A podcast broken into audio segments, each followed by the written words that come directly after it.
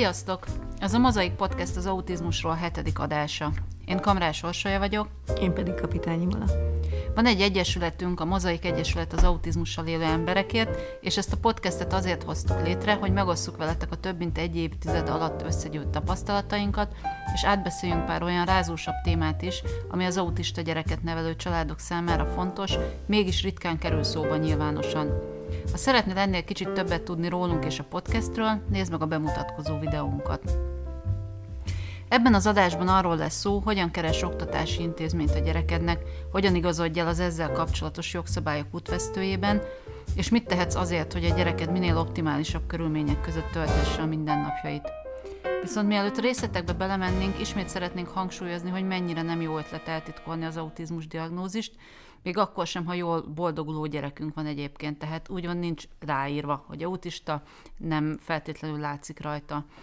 Elsőre kézenfekvő megoldásnak tűnhet, hogy, hogy akkor nem hozzuk a, az intézmény tudomására, hogy autizmus diagnózisa van a gyereknek, viszont jó tudni, hogy csak akkor lesz esélye a neki megfelelő segítséget megkapnia, hogyha erről tudnak az adott intézményben, és minden intézmény csak azt a segítséget tudja adni, ami le van írva egy szakvéleményben, tehát senkit sem biztatnánk arra, hogy, hogy titkolja az autizmus diagnózist. Egyébként erről hosszabban is beszélgettünk az első adásban, több érvet is felsorakoztattunk, érdemes ezt az első epizódot meghallgatni, hogyha érdekel bővebben ez a téma, illetve ha most momentán nagyon másképp gondolod ezt a dolgot. És mielőtt részletesebben belemennénk a különböző oktatási intézményekbe, tisztázunk néhány alapfogalmat. Például mi az, hogy integráció, mi az, hogy szegregáció, mi az, hogy inklúzió, és hasonló közkeletű fogalmak. Igen, ezeket azért érdemes szerintem tisztába tenni, mert hogy amikor az ember elkezd így autizmusban létezni, akkor ezeket így dobálják a fejére. És hallod mindenhonnan, hogy integrált iskola, meg szegregált, meg ez, és akkor kapsz egy szakértői véleményt, amire az van írva, hogy együttnevelés. És akkor vagy összerakod, hogy gyakorlatilag az együttnevelés, az az integrációt, félve mondom, inklúziót jelenti, a különnevelés meg a szegregációt, ami csúnya szó, és hivatalosan ugye ilyet már nem mondunk, hogy szegregáció, de hogy az a különnevelést jelenti, ami ugye gyógypedagógiai tanterv szerint haladó intézményről beszél. Az integráció vagy együttnevelés ugye az meg azt jelenti, hogy a többi gyerekkel egy légtérben tárolják a gyereket. Ezen kívül egyébként nagyon sok mindent jelenthet. Ugye van ez a nagyon kis aranyos rajz, amit több helyen lehet látni a, neven, a neten, amikor... Ugye integrációként jelölik meg azt, hogy ott van a többivel az autista gyerek, és inklúzióként, amikor köztük van ténylegesen. Tehát nagyon nehéz ezeket a fogalmakat szerintem szépen megfogalmazni. Uh, ugye a, a szegregációt, meg különnevelést, ezt megbeszéltük, az elkülönítve van, elválasztva, optimális esetben azért, hogy az ő speciális igényeire a lehető legjobban lehessen reagálni, de azért a, a szegregáció vagy a különnevelés az nem egy nagyon jó út hosszú távon, és nem is nagyon javasolt. Uh, integráció az az, amikor elfogadásról beszélgetünk. Én ezt mindig úgy képzelem el, hogy ott van a teremben ő is, ott lehet ő is, de hogy olyan extrém módon sok segítséget nem kap. Inklúzióként pedig a befogadást tudnám így fordítani, tehát az elfogadás és befogadás között van egy nagyon finom árnyalat, amit szerintem azért mi autista gyereket nevelő szülők elég jól értünk és érzünk, de hogy ezeket a fogalmakat érdemes tisztába tenni. Inklúzióról ma Magyarországon nagyon kevés helyen beszélhetünk, általában a, még a, még a módszertani anyagok is csak az integrációig mennek el. Tehát ugye ezek azok a nagyon-nagyon basic fogalmak, amikkel találkozunk, hogyha ha autista gyerekeknek a, az oktatásáról, neveléséről beszélgetünk. Igen, ez az inklúzió, ez egy nagyon érdekes fogalom, és erről is beszéltünk már hosszabban, hogy, hogy ez az, amire valószínűleg egy társadalmi szintű szemléletváltásra van szükség, és ettől ma még eléggé messze vagyunk, de azért célként szerintem mindenképpen ezt kellene magunk elé állítani. Én valahogy, amikor azt a szót látom, hogy inklúzió, akkor picit az jut eszembe, ami azt hiszem, hogy a, a Mozaiknak a Facebook oldalán is volt egy időben ilyen, ilyen borítókép, hogy a Tehát az inklúzió az az, amikor az ember megérti, hogy a, a normál az egy, tényleg csak egy beállítás a szárítógépen. Tehát, hogy az inklúzió az, ami, ami nem normalitásról, meg abnormalitásról, vagy ö, devianciáról beszél, hanem, hanem a társadalmat egy organikus egységként kezeli, annak a többségi és kisebbségi tagjaival együtt, és tényleg, tehát nem csak papíron, nem csak azért, mert ez a trendi, hanem fejben is megtörténik ez a változás, hát az lesz majd a Kánaán, ha ezt egyszer megéljük, de egyelőre még annak is örülünk, ahol valódi, jól működő integrációról beszélhetünk. Jó, menjünk egy picit tovább ebben a folyamatban, van még itt néhány varázsszó, mint például befogadó nyilatkozat, meg egyáltalán a szakértői bizottság hogyan jön ebbe a történetbe, erről is, ennek a hátteréről is beszélünk egy kicsit, mert például én is teljesen zokni vagyok ehhez. A szakértői bizottság, az ugye, amióta én autizmusban létezem, azóta már több neve is volt. Régen úgy hívták, hogy tanul, tanulási képességet vizsgáló bizottság. Ha valaki így találkozik vele régebbi anyagokban, ne retenjen meg. Most úgy hívják, hogy Pedagógiai Szakszolgálat Szakértői Bizottsága, és ennek van járási, meg megyei zsebe, hogy még jobb legyen. Uh, iszonyat bonyász néha még nekem is, hogy ki mit csinál és miért csinálja, végig tudnám mondani, de rövid műsort terveztünk, tehát nem fogom. Lényeg mi lényeg, hogy ő az, aki leírja, hogy egy gyerek hol jár iskolába vagy óvodába, milyen mentességeket kapott, milyen segítségeket kapott, és egyáltalán mi történjen vele mennyi időn keresztül. Uh, nagyon fontos, hogy ő ugye elvégez egy vizsgálatot, tehát hogy így... ritkábban papírokból, sűrűbben azért valóban a gyerekre ránézve, őt vizsgálva egy szakvéleményt állít össze, de a szülővel közösen dolgozik. Tehát nem úgy van, hogy ő egy azt mondja, hogy ez a gyerek, nem tudom, ide, ebbe az iskolába fog járni, és punktum, hanem a szülőnek mindig van beleszólása abba, hogy a szakértői bizottság mit ír le. De nagyon fontos az a dokumentum, amit ők kiadnak, ugye ez a, az ő szakvéleményük, és ebben rengeteg mindent meghatároznak, és az is fontos, hogy ugye nagyon sokszor úgy írnak a szakvéleményben, hogy javaslat, de hogy bármennyire is javaslat van odaírva, ami ott le van írva, azt kötelező biztosítani a gyerek számára. Intézmények szoktak ezzel érvelni, hogy de hát ez csak javaslat, nem, ez kötelező.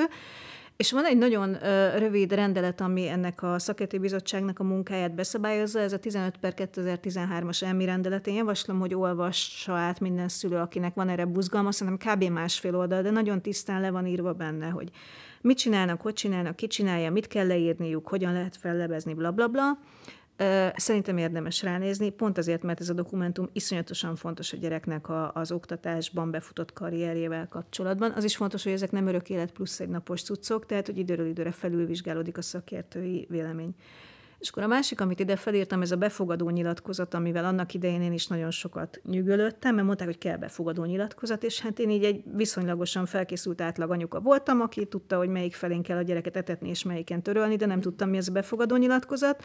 Aztán kiderült, hogy ugye, ha keresgélünk intézményt, mert az intézménykeresés az úgy néz neki hivatalosan, hogy a szakértői bizottságnak dolga kijelölni, de neki van egy listája, amiből megajánl bizonyos intézményeket a szülőknek, a szülők megnézegetik az intézményeket, és amelyik a számukra leginkább elfogadható, hiszen nem egy zsák krumpliról beszélgetünk, hanem szemünk fény a gyermekecskénkről, azt kiválasztja, és oda ö, fog a gyerek suliba járni, azt jelöli ki, vagy óvodába, tehát oktatási intézményben, azt jelöli ki a szakértői bizottság. Ö, tehát, hogy van ez a... a lista, és nagyon sokszor szeret úgy kijelölni a szakértői bizottság, hogy azt mondja a családnak, hogy hozzon befogadó nyilatkozatot az intézménytől, és akkor azt kijelöli. Most azt kell erről tudni, hogy ebben a befogadó nyilatkozatban egyszerűen egy szándékot jelez az intézmény, hogy ő ezt a gyerekecskét már pedig szívesen látja.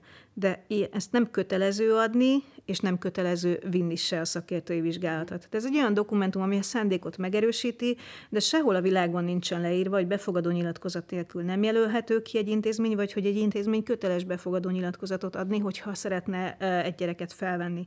Úgyhogy körül van egy ilyen nagy, nagy matek, meg egy ilyen nagy habverés, és hogy befogadó nyilatkozat kell, de hogy ez egyébként nem olyan fontos szerintem, mint ami ennek időnként látszik.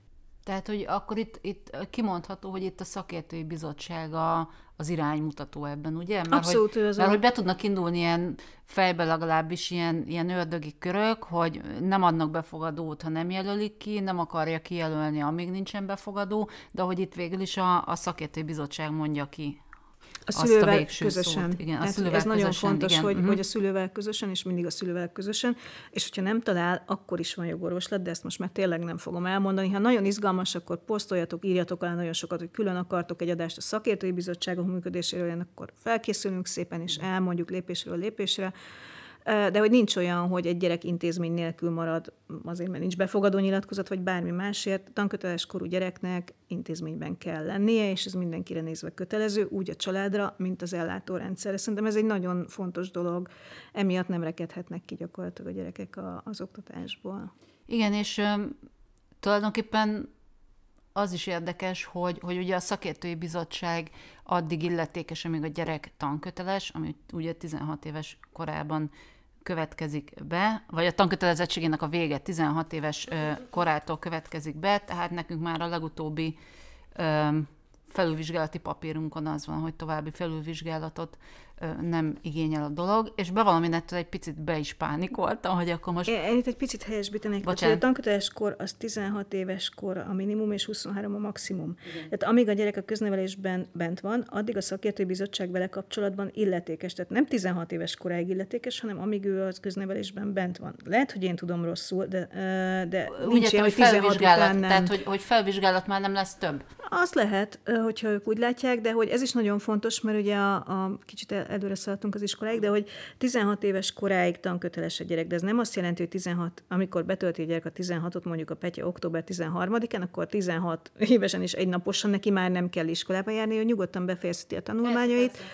Van egy felső határ, ez a huszonhárom éves kor, de hogy ennyi, és amíg ő az oktatásban fut, addig, addig vele kapcsolatban lehet teendője a szakértői bizottságnak. Az, hogy ő akar-e még kiállítani bármilyen szakvéleményt, ezt én így nem tudom most, mert nem készültem fel szakértői bizottságból, de hogy, hogy ez a tizenhat, ez nem olyan erős szám, mint ezt csak arra mondtam, mondjuk, hogy egyfelől nekem mindig ilyen izé volt, ilyen nyomasztás, hogy már megint mindig kell a gyereket, már megint meg kell újítani, és most, hogy, most, hogy betölti a tizenhatot, és már rá van írva, hogy nem kell többször megújítani, meg most meg ilyen tök fura, de hogy ilyen tök rossz érzés, hogy, hogy akkor ilyen, ilyen gazda, gazdátlan lesz a gyerek hirtelen, és hát most ne szaladjunk ennyire előre, mert még nem ez a mai adás témája, de hát erről van, lehet mit mondani, hogy mi lesz, amikor majd a gyerek, gyerek nagykorú lesz, de ezt a, ezt a nyomasztást, ezt hagyjuk egy későbbi adásra. Igen, el tudom mondani, hogy hova vihetett komplex vizsgálatra a tizenöt éves kortól, tehát ez a felnőtt ellátásban, de ez valóban egy másik adás témája a felnőtt kor, és erre viszont már kaptunk visszajelzést, hogy majd csináljunk a felnőtt korról adást, úgyhogy tervezünk többet is, mert túl nagy falat egy adáshoz.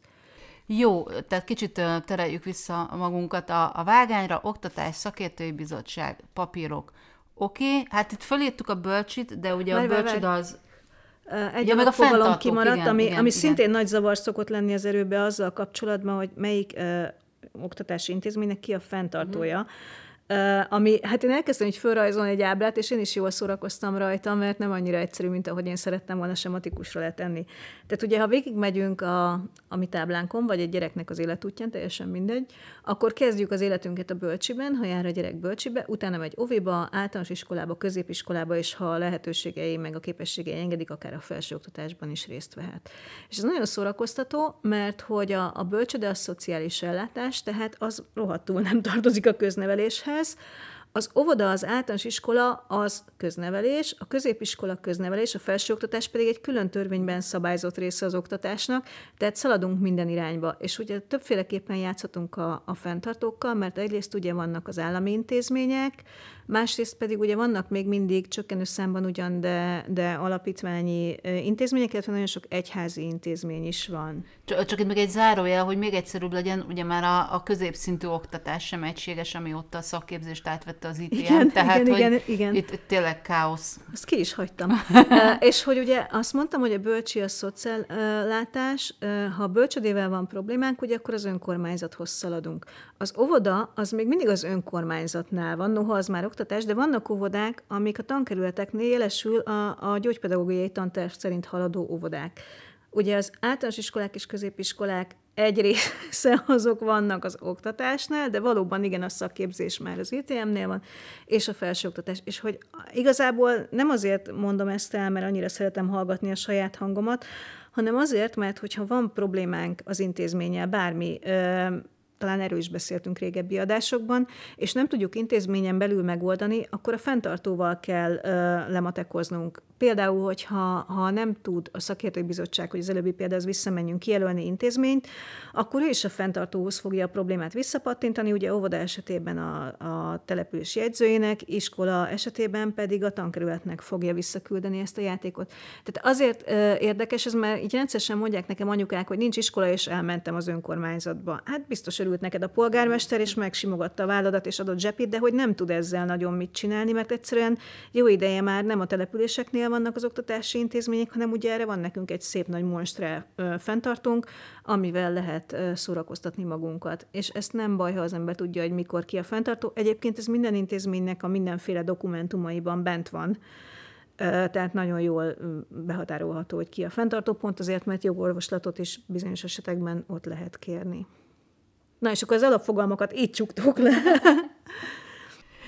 Igen. És akkor haladjunk szépen ezen, a, ezen az idővonalon, kezdjük a bölcsivel, ami ugye, mint mondtuk, nem oktatási intézmény, és ugye itt még legtöbbször nincs is diagnózisunk.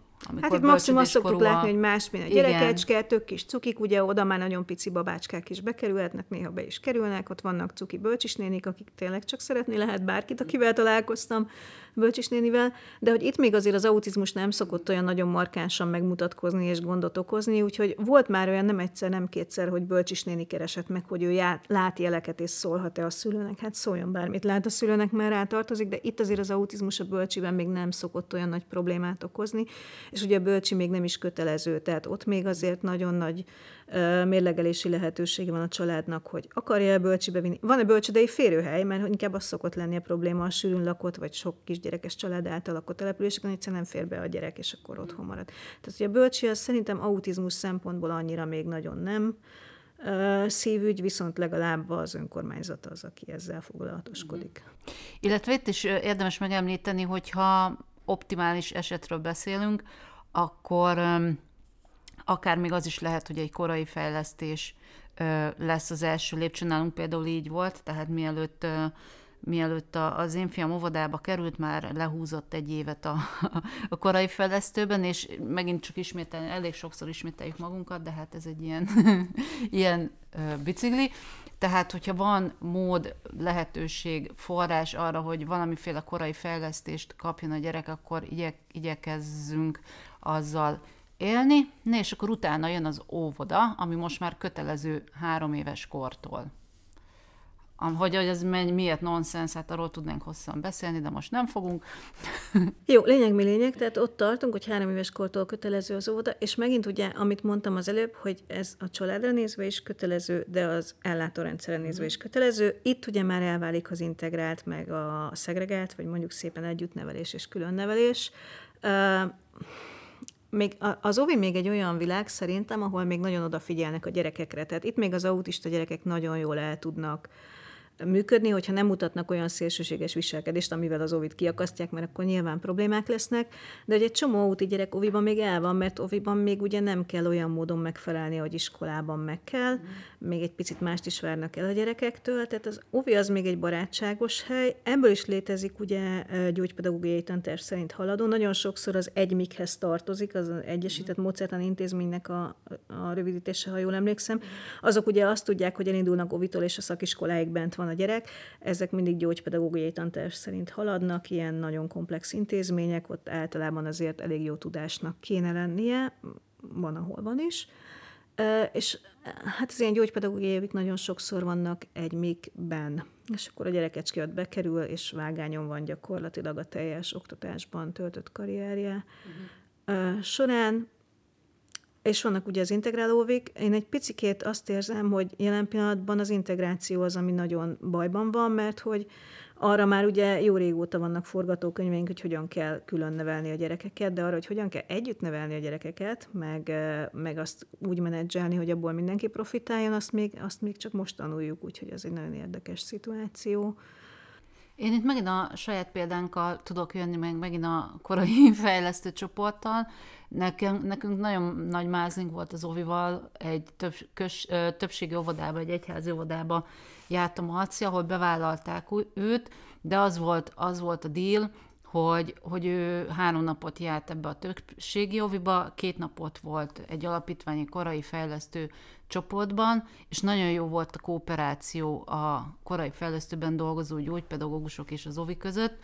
Természetesen megkapta a, a neki járó gyógypedagógiai fejlesztést, amiről már szintén beszéltem egy korábbi adásban, hogy nagyon lelkesen ott ült vele a logopédus néni, és, és legyakorolták azt a heti N órát, amit kellett, de hát neki miután abszolút nem logopédai problémája volt, így nem tudom, hogy mennyi alja volt, de az a lényeg, hogy, hogy itt, itt is azért...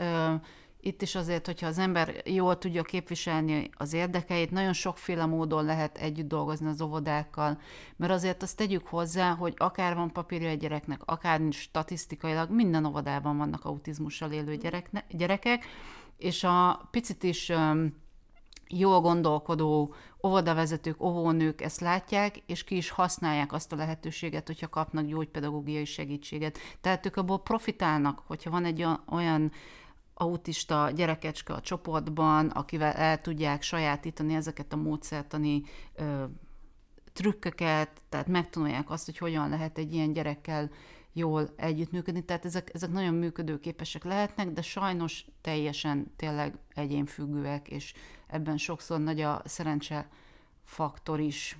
Igen, nekem még az jutott eszembe, itt az ovinál szokott menni a matek, hogy akkor most a gyerek együttnevelésbe vagy különnevelésbe, és nagyon sokszor elcsúszik, de lehet, hogy erről is beszéltünk már, hogy, hogy a szülők valamennyire ilyen, ilyen státuszkérdést csinálnak abból, hogy az ő gyerekük most integrációban van, vagy a...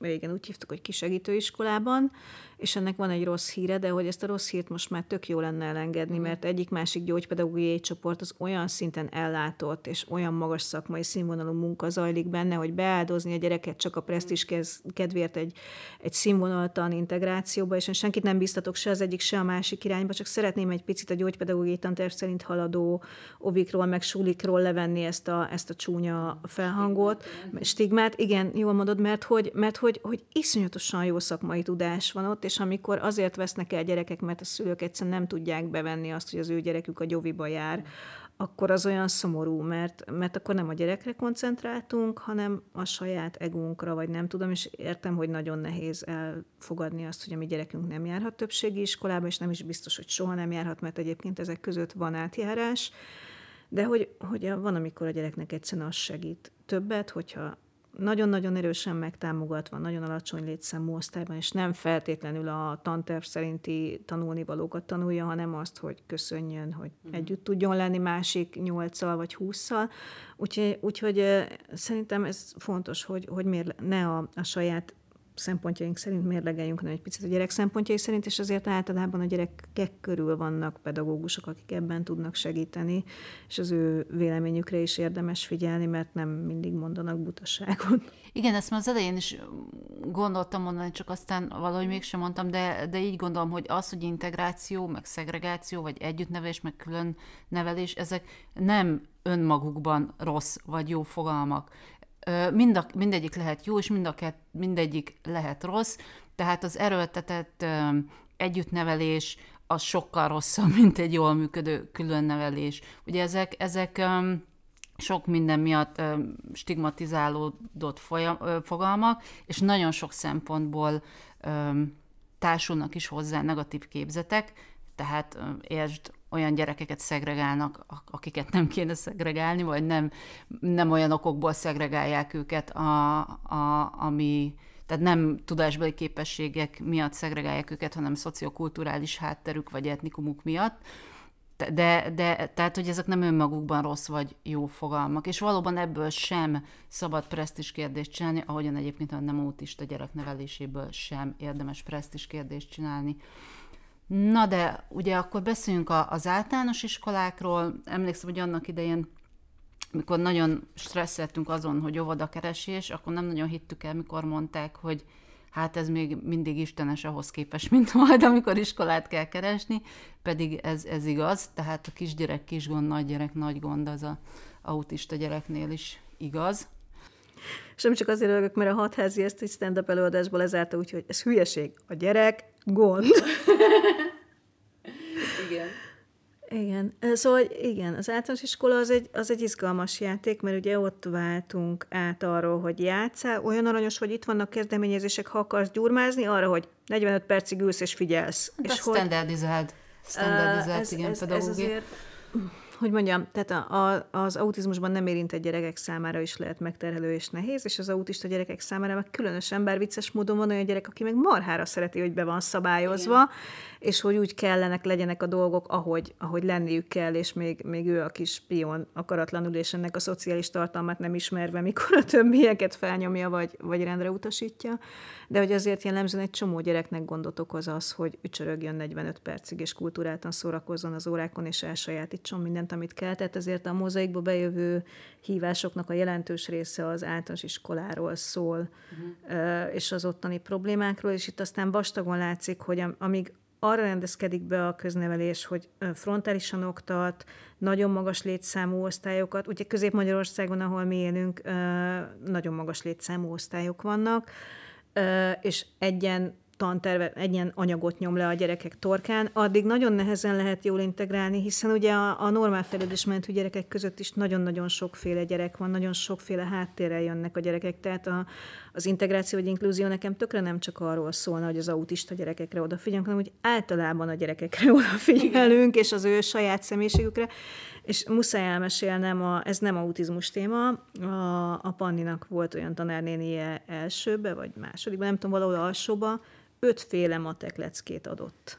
Mert hogy differenciálta majdnem harmincas osztályban, és én teljesen el voltam halva, mert ez egy egyszerű iskola, nem is a legjobb hírű a településünkön, de ez a tanárnéni valamiért annyira profi volt, és annyira érezte, hogy a gyerekek nem egyformák, hogy vette a fáradtságot, hogy differenciáljon. Hát rá bármikor rábíznám azt, hogy, hogy nagyon eltérő gyerekeket is neveljen, vagy tanítson, de hogy ez a szemlélet hiányzik nekem még mindig a, a köznevelésből, és azt gondolom, hogy ezért nem olyan nagyon sikeres az integráció, mert, mert, mert egy ilyen kockákat akarunk reszelni, és tudom, hogy ez már közhely, és mindenki ezt puffogatja, de, de valóban ezt látom, hogy nagyon kevés tere van annak, hogy az egyéni szükségletekre oda tudjon figyelni a, a tanár, mert hát szegény nem azért csinálja így, mert gonosz rossz, hanem mert marha sok gyerekkel kell báboznia, és ha ezzel szembeállítjuk a, a gyógypedagógiai tantervű iskolákat, ott azért sokkal nagyobb teret kap a, a, az egyéni figyelés, a képességekre szabás. Emlékszem, hogy mikor a, mind a két gyerek kicsi volt, mégis kezdtek iskolát, akkor a Panni mondta, hogy ő a petyasuliába akar járni, mert az olyan jó, mert ugye ott nem úgy vannak a padok letéve, hogy harminc gyerek ül egyfelé, hanem azt hiszem öt vagy hat gyerek az osztály és körben, uh-huh. és nagyon aranyos tanárnénik vannak, és nagyon sok vizuális támogató eszköz van, és nagy park van, és séta van, és blablabla. Bla, bla. Aztán persze meggyőztem a Panit, hogy neki nem feltétlenül kellene autista csoportba járni a nem beszélő gyerekek közé, de az ő kis, kis helyes iránytűjével nagyon jól látta, hogy ott úgy foglalkoznak a gyerekekkel, ahogy szerintem kell. Uh-huh. Míg ellenben ugye az ősuliában a nagyon cuki tanárnéni, akiről az előbb beszéltem, megtett minden tőle telhetőt, de egyszerűen olyan magas osztálylétszámmal, olyan tantervel nem tudott ennél többet tenni a gyerekekért, és volt is olyan ö, osztálytárs, aki aztán ilyen vagy olyan módon ki is csorgott az osztályból.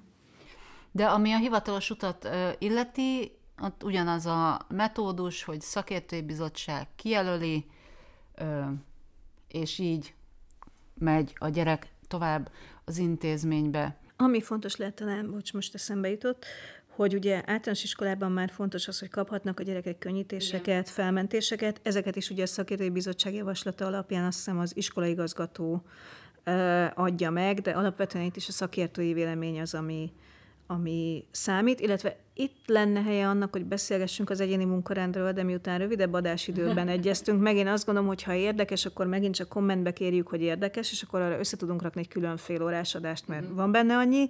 Tehát most ezt így tegyük le, hogy egyébként vannak egyéni munkarendes tanulók is. Igen, és ezzel kapcsolatban is van egy-két tévhit, amit így a Covid is előhozott. Jó, a középiskola... Még annyit talán, hogy a, a általánosban az alsó meg a felső tagozat között is nagy a diffi, mert ugye alsóban van, ha jól emlékszem, két tanárnéni, felsőben meg egy csomó szaktanár, és az integráció ott szokott aztán végképp kisiklani, mert a szaktanárok sokan már nem mindig tudják követni, hogy melyik gyerekre hogyan is kell figyelni. Ezt így valahogy fontosnak éreztem. És ugye optimális esetben egy gyerek tizennégy évesen vagy tizenöt évesen befejezi az általános iskolát, a tankötelezettség alsó határa tudjuk, mert az előbb elmondtuk tizenhat éveskor, tehát nekik még mindig tovább kellene menniük valahová, akármilyen diagnózisuk van. És ugye különböző intézménytípusok vannak, mert ugye vannak gimnáziumok, technikumok, amik ugye régen ezeket hívtuk szakközépiskolának. Vannak szakgimnáziumok, de azok most már kifutó rendszerben, és ha jól emlékszem, csak művészeti uh-huh. tanulmányterületekre. Létezik a szakiskola, ami az én időmben a szakmunkásképző volt, és létezik, ami nekünk izgalmas, a készségfejlesztő szakiskola, ami azt jelenti, hogy azok a srácok, akik gyógypedagógiai tanterv szerint mentek, és nem tudnak a többségi oktatásban részt venni, általában ilyen készségfejlesztő szakiskolákban tanulnak tovább, és akkor itt egy picit átadom neked a szót. Igen, mert itt nekem viszonylag friss saját élményem van. Nekem ugye most töltötte a tizenhatot a fiam, most másodszorra járja a nyolcadik osztályt, most már tovább semmilyen módon nem lehet általános iskolában tartani. És én most döbbentem rá, mert nem vagyok egy ilyen jó tudatos anyuka, mint az Imola, én sokszor csak így kapkodom a fejem, de hogy az F hetvenegy, tehát ezt a számot érdemes megjegyezni, ugye ez az a kód, ez a közepes, hogy van, középsúlyos értelmi fogyatékosságnak a kódja, az F hetvenegy, bé en o kód, igen. Ugye ez azért fontos, mert hogy, mert hogy ennek a leg, ezekben a készségfejlesztő szakiskolákban ezzel a kóddal fogadják a fiatalokat, és hát én erre nem figyeltem oda, mert nem vagyok kellően gondos anyuka, vagy nem tudom. És előállt ez a nagyon fura helyzet, hogy az én írni-olvasni nem tudó három x számfogalommal rendelkező, teljesen szemelláthatóan autista és értelmi fogyatékos gyerekem papír szerint nem volt elég fogyatékos a készségfejlesztő iskolához. Természetesen nagyon jó fej iskolákkal sikerült beszélnem, és a szakértői bizottság is rugalmas volt, és utólag is lehetett kérni a, a diagnózisnak a kiegészítését, de ha erre idő, időben odafigyelünk, akkor egy ilyen kört megspórolhattok, mint amit nekem le kellett ezzel kapcsolatban futni, tehát itt is, itt is kulcsfontosságú a szakértői bizottságtól kapott papír. Jó, és emellé azért tegyük oda azt, hogy ez sehol nincsen törvényben rögzítve. Tehát, hogyha ha van egy olyan gyerekünk, aki csak autista, megint óriási idézőjeleket mutogatok itt, hogyha akarok, tehát ha csak autista, akkor neki nem kell F hetvenegy, meg F hetvenkilenc, meg F hetven akárhányas kód, mert neki nincs értelmi fogyatékossága, vagy úgy mondjuk szépen, hogy intellektuális képességzavara. De hogy Isten igazából a napi gyakorlatban valóban az van, hogy ezzel a kóddal veszik fel a srácokat a készségfejlesztő szakiskolába, ami azért agyhalál, mert hogy megint ráteszünk a gyerekre egy olyan kódot, egy olyan ö, állapotnak a kódját, ami lehet, hogy nincs is ott. Mit csináltunk megint? A szakértői bizottság nem a gyerek állapotát ö, írja le, hanem alkalmazkodik az ellátórendszerhez. És persze lehet itt harcolni, meg elmondani, hogy ez így nem jó, és dolgozni azért, hogy másképp legyen, de adott helyzetben, amit te elmondtál, és légy szíves, ne ostorozd magad, mert, ostorozd magad, mert nagyon ja, rossz hallgatni, mert pont eléggé gondos és szerető anyuka vagy, ebben én biztos vagyok. Ö, egyszerűen ez a gyorsabb megoldás, hogy az ember azt mondja, hogy jó, rakják rá azt a nyomorult kódot, mert akkor végre lesz neki iskolája, olyan, amilyet szeretnénk, ami egy borzasztó szituáció, én ezt nagyon rosszul viselem, de, de most a mi esetünkben arról volt szó, hogy hát a malc az való, valóban, valóban középsős értelmi fogyatékos valószínű, de nálunk például az volt a helyzet, hogy nem lehetett uh, standardizálva mérni. Pedig, pedig nagyon-nagyon jó tesztek vannak, ugye nem beszél a autistáknak, az, az intellekt I Q-ját, meg az ilyen mindenféle kognitív képességeit is tudták mérni, de egyszerűen egészen eddig nem volt mérhető ez a, ez a malcnál, viszont, viszont igen, minden iskolaigazgató azt mondta, hogy F hetvenegy, F hetvenegy tulajdonképpen. Azt nem mondták, hogy az már nekik tök mindegy, hogy autista vagy nem, de hogy, de hogy implicite ez volt benne, hogy nekik, a, nekik a, a, az F hetvenegy a lényeg. És szerintem van még egy dolog, amiről érdemes lenne beszélnünk, ez a ha gondoltam volna rá időben, akkor mi lett volna, ha. Most, hogy hallgattalak, most ugrott be, tehát nincs a táblán, hogy ugye a gyerekek tizenhat éves korukig tankötelesek, addig suliba kell járniuk, de nagyon sokan tizennégy évesen végeznek, és ott áll két év lógás. És erre is van egy olyan napi gyakorlat, hogy akkor megbuktatgatják a gyerekeket. Ami hát egyrészt tök jó, mert éjjel, mert akkor az adott generációnak megint megvan oldva az iskoláztatása, mert elég ideig tartjuk őket intézménybe ahhoz, hogy a törvény betűje szerint kikerülhessenek, és a szülő ne bukjon túl sok családi pótlékot, meg ne kapjon túl sok elmarasztalást azért, mert nem hordja a gyerekét egy olyan intézménytípusba, ami nincs. De hogy én valahogy ettől is egy picit olyan furán vagyok, hogy nem ez lenne a megoldás. Köszönöm. Tehát, hogy rohadtul nem a gyerekeket kéne buktatgatni. Ha jól emlékszem, ennek nem néztem utána tegnap, és majd jól meg is rovom magam emiatt, de hogy régebben volt lehetőség arra, hogy a szülő valamikor elsőbe kérje a buktát. Ezt meg lehet csinálni, mert akkor egy évet nyertünk, és mindenkinek a saját belátására bízom, hogy mit csinál, meg ki vagyok én, hogy megmondjam, de hogy valóban van egy ilyen játék, hogy egy csomó gyerek tizennégy évesen végez. Ilyen készségfejlesztő szakiskola, amiről mi beszélgetünk, ez ritka, mint a fehér holló, tehát nagyon kevés van, főleg autizmusra, értelmi akadályozottságra szerintem azért úgy, és ugye ezért kell az F hetvenegyes kód. De hogy megint egy picit, nem tudom, aki hallgat, érzi, hogy mire gondolok, hogy, hogy nem a valós igényekre reagálva alakítjuk az intézményrendszert, hanem az intézményrendszer merev és rugalmatlan ö, működéséhez idomítjuk a gyerekeket, a családokat, futsz te az F hetvenegy után, futnak más családok más után, és marha jó lenne, hogyha ha egy észbe kapna a döntéshozó, és vagy a szakiskolákból lenne több, vagy elfogadnánk végre, hogy van autista ember értelmi fogyatékosság nélkül, és mégsem integrálható.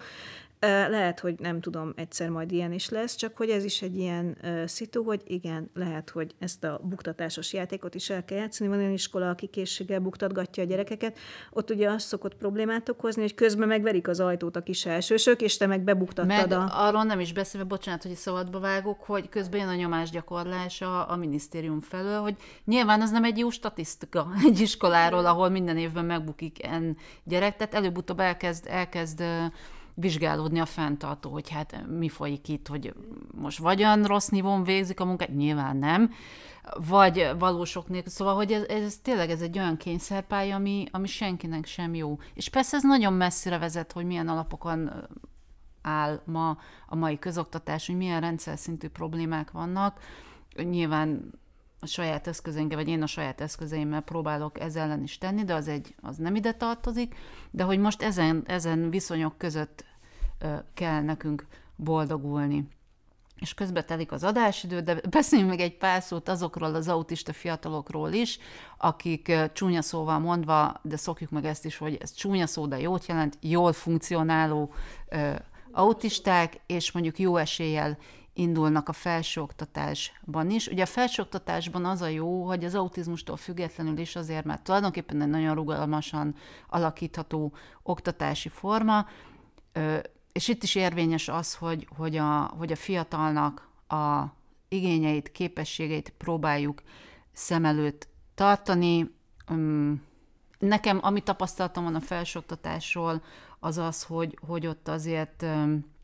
Ott azért legtöbbször ö, tényleg nagyon rugalmasak, tehát nagyon sokféle élethelyzetben lévő fiatal végez el felsőoktatási intézményt, és hogyha ebben energiát fordít, fetszölünk, keressük a kapcsolatot, jelezzük, hogy mik az igényeink, akkor nekem az a, az a rálátásom, hogy legtöbbször ö, van itt mozgástér. Van, de ugyanakkor itt is érdemes figyelembe venni, hogy miért járhatjuk felsőoktatásba, mert hogy nem egy, nem két autista fiatalt ismerek, aki elvégzett felsőoktatási ja, intézményt, de a büdös életben nem fog tudni elhelyezkedni. Ja, hát persze itt is érdemes ugyanaz, tehát, hogy, hogy presztízsből nem érdemes. Persze. Azért, hogy, mert ugye a felsőoktatás az olyan szempontból tök jó, hogy közösségben vagyok, tanulok, adott esetben akár olyasmit is, ami engem érdekel, de például akkor kell, mit tudom én, szerzek egy tanári diplomát, de büdös életben nem fog tudni tanítani. Akkor az most nekem mire volt jó? Jó, mondjuk ehhez megint nem kell autistának lenni, mert tele van az ország olyanokkal, bár már nem, már tanárszakot már nem. Uh, per, per has jutott eszembe pont ez, de hogy, hogy, hogy időről időre látszik, hogy elvégeznek a srácok, tehát megszereznek végzettségeket, amikkel nem tudnak dolgozni. Az, hogy hova mennek tovább, meg felnőttkor, azok már különadások lesznek, de hogy érdekes ezt is megnézni, hogy hogyan hasznosul az a felsőfokú végzettség, amit az adott fiatal megszerez, mert ugye egy csomó autista ember remekül tud tanulni, tehát hogy szerintem jobban tudna levizsgázni jogból, mint én, mert erre jobbak a képességei, de hogy valóban képesen mondjuk dolgozni, akár szociális munkásként, ez most konkrétan valaki jutott eszembe, ö, azt nem tudom. Mert ugye ez nem csak arról szól, hogy mit tanulok meg. Ö, de hát a felsőoktatás az már tényleg nagyon izgalmas, meg nagyon ö, sokszínű, meg ott nagyon sok mindent lehet csinálni. Én tegnap este próbáltam felkészülni a mára, ö, és megnézni, hogy egységesen milyen szabályok vonatkoznak erre, és ugye tudjuk, a felvételiben többletpontokat jelent a fogyatékosság, meg mindenféle ilyen esélyegyenlőségi mentorok és egyebek is rendelkezésre állnak, de alapvetően minden intézmény másképp oldja meg az esélyegyenlőséggel kapcsolatos feladatait, úgyhogy ha valakit ez érdekel, akkor érdemes a kiválasztott intézménynek a, a szolgáltatásairól tájékozódni, és akkor, ha úgy látod, akkor azért elmondom a végén azt a két-három hasznos címet, ami, eh, amit fölírtunk. Az egyik, létezik egy olyan, hogy E F I portál, ezt már szerintem javasoltuk máshol is. Ennek van külön nevelés oktatás fülecskéje, és azon a, azon a fülecskén belül tizenhat év feletti fülecske is van, tehát ott nagyon sok mindent lehet találni. Nagyon szépen embernyelven írnak, tehát nem jogászul, én nagyon szeretem az E F I portált, mert értem, hogy mit mond. De minden mással kapcsolatban is, tehát egységes fogyatékossági portál, azt hiszem valami ilyesminek a rövidítése az E F I, illetve a másik, ami oktatásban megkerülhetetlen, az az oktatás pont hu. És ott van intézménykereső, és van olyan intézménykereső is, ahol lehet fogyatékosságra szűrni. Magyarul, ha én azt mondom, hogy Budapesten keresek autista gyerekeket ellátó középiskolát, akkor elvileg tudok szűrni rá az oktatás pont hu-n, a linket be fogjuk tenni az adás alá, és akkor ott mindenki kedvére mazsolázhat. Ez körülbelül egy éve került vissza, mert nagyon sokáig nem lehetett ilyen módon szűrni, csak a régi kírbe. De hogy azt, ezt talán érdemes nézegetni, és az oktatás pont hu rengeteg minden föl van, fönn van intézményekről, alapdokumentum, amire most nem térünk ki, hogy miért fontos, de nem átlátni. A teljes törvényi háttér az ott, az ott megtalálható. És nagyon sok kérdezfelelek, meg, meg mindenféle információ, tehát az oktatás pont hu-t is nagyon jó szívvel ajánlom oktatással kapcsolatban. Jó, és hát ugye egy picit tulajdonképpen majd a munka világa lesz az az irány, ahon, ahová innen tovább lehet menni, az is egy nagyon izgalmas terület lesz, mert ugye a felsőoktatásnál is ez jött elő, hogy csak úgy lárpódlár nem érdemes felsőoktatásba menni, viszont a munkaerő piacról lehet olyan impulzus, ami elfelé tereli az ember, de ez már megint egy másik adásnak a témája lesz. Ez volt a Mozaik Podcast az autizmusról hetedik adása. Szokás szerint hasznos információkat találhattok a leírásban, és előbb-utóbb ennek az adásnak is elkészítjük és feltöltjük a szöveges átiratát az Egyesület honlapjára. Írjatok nekünk, keressetek minket, nagyon kíváncsiak vagyunk a véleményetekre. Ha szeretnétek anyagilag támogatni az Egyesületet, azt most már a Patreon oldalunkon keresztül is megtehetitek, tehát keressétek a Mozaik Egyesületet a Patreon oldalán, ennek a linkjét szintén megtalálhatjátok a leírásban. Hallgassatok minket továbbra is, és ne feledjétek, az autizmus nem csak egy diagnózis, hanem egy életre szóló kaland is.